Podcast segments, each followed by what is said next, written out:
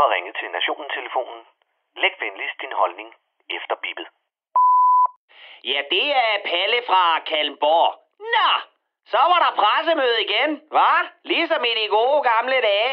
Kan I huske den gang, hvor vi sad kline til skærmen og ventede på, at sejmor Mette skulle komme ned fra Sinai-bjerget med nye bud og restriktioner til lemmingerne, men også med lovning på frelse kolde håndbejer i kolonihaven og perkerfri zoner, hvis man sværede hende evigt troskab og kyssede hendes røde rose. Endelig stod hun der igen, med stram knold og et gennemborende blik for at gemme danskerne ind på række igen. Men Palle, hvad ville hun egentlig? Hvad handlede pressemødet om? Det skal jeg fandme sige dig. Ikke en skid.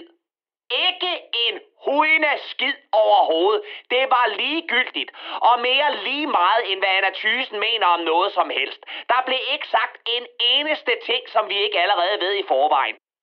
Mange er vaccineret, det går rigtig godt, og de, som endnu ikke er vaccineret, de er nogle usoldariske pikansjoser med sølvpapir i ascendanten. Jamen Palle, hvorfor holdt hun så et pressemøde? Det skal jeg fandme nok også sige dig. Fordi den sidste uge har stået på kritik af regeringens udulige håndtering af Afghanistan. Fordi et hvert anslag til urostiftelse og mismod mod Mette F. og hendes fanebærende årkær skal slås tilbage hurtigere, end en delta-variant spreder sig. Fordi hele det fucking patetiske pressestund skulle tage fokus fra det faktum, at regeringen ikke aner hverken tud eller røv om, hvad de render og laver, når det kommer til udenrigspolitik. Og at de hellere vil tale om coronatal og utilpassede røverraber i leasede BMW'er. Faktum er, at folk, både danskere og afghanere, risikerer at fucking dø i Afghanistan, fordi Socialdemokraterne lige skulle holde deres sommerferie færdig, inden de tog stilling til deres egen partis indmeldelse i krigen for 20 år siden. Først prøver børnelokkeminister Jeppe Kofod at fortælle os, at Taliban ikke findes i Afghanistan mere, selvom ørkennæsserne stod lige uden for Kabul og rensede piberne på Kalashnikov-riflerne med deres omskårne sharia-pikke. Dernæst så skulle vi fodres med undskyldninger for forsvarsminister Trine Bremsen, så tykke, at selv en sæl på Ærø vil kunne spotte dem og kalde dem for bullshit. Og endelig, så er der Marokkomuren og integrationsfisteren Mathias Test Feibach og hans ageren i hele sagen, som vil få satan selv til at kalde den lille loyale partisoldat for kynisk og kold. Ej, Pelle, nu må du stoppe. Skønne Mathias Tesfaye, han passer da bare på os alle sammen, så vi ikke mister Danmark og danskheden til dem, som ikke ved alt det danske, som gør os til danske og danskere i det dejlige danske Danmark. Hvad har han nu gjort?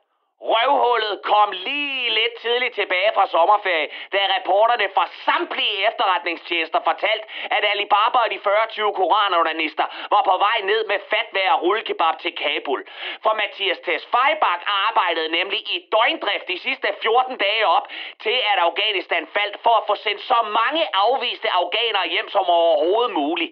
Altså sende folk tilbage til middelalderen, stening og offentlig pisk, så lille Danmark og Socialdemokraternes gamle gamle DF-vælgere ikke skulle gå rundt og få deres tebirke skalt i halsen, når de passerede en kvinde med slør, der lugtede lidt af spidskommen. Alt det og meget mere var, hvad Mette Frederiksens pressemøde i mandags for alt i hele fucking verden ikke måtte handle om. Velkommen tilbage fra sommerferie, kære regering. Jeg kommer til at ride jeres skinhellige røde røve som en læderbøsse i en mørk baggård til Priden.